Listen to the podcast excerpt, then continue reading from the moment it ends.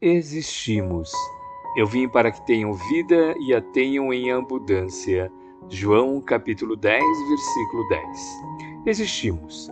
Existem todas as criaturas saídas do hálito criador. A pedra existe, a planta existe, o animal existe. Existem almas nos passos diversos da evolução.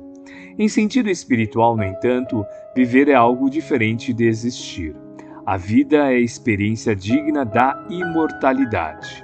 Há muita gente que se cansa em demasia, perdendo a saúde e possibilidades em movimento vazio, quando não se mergulha nas tramas do mal, tecendo reencarnações dolorosas. Há muita gente que destrói o próprio cérebro, escrevendo sem proveito, quando não expressa o pensamento para inspirar negação e crueldade, entrando em sofrimentos reparadores. Há muita gente que aniquila as horas falando a esmo, quando não se utiliza do verbo para ferir e enlouquecer os semelhantes, adquirindo débitos escabrosos.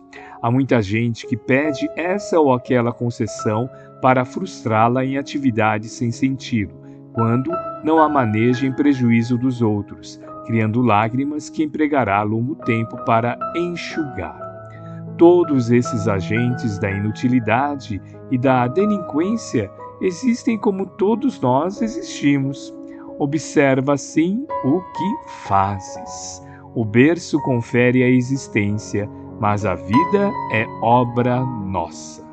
Emmanuel, psicografia de Francisco Cândido Xavier, obra Reformador, novembro de 1961 página 242.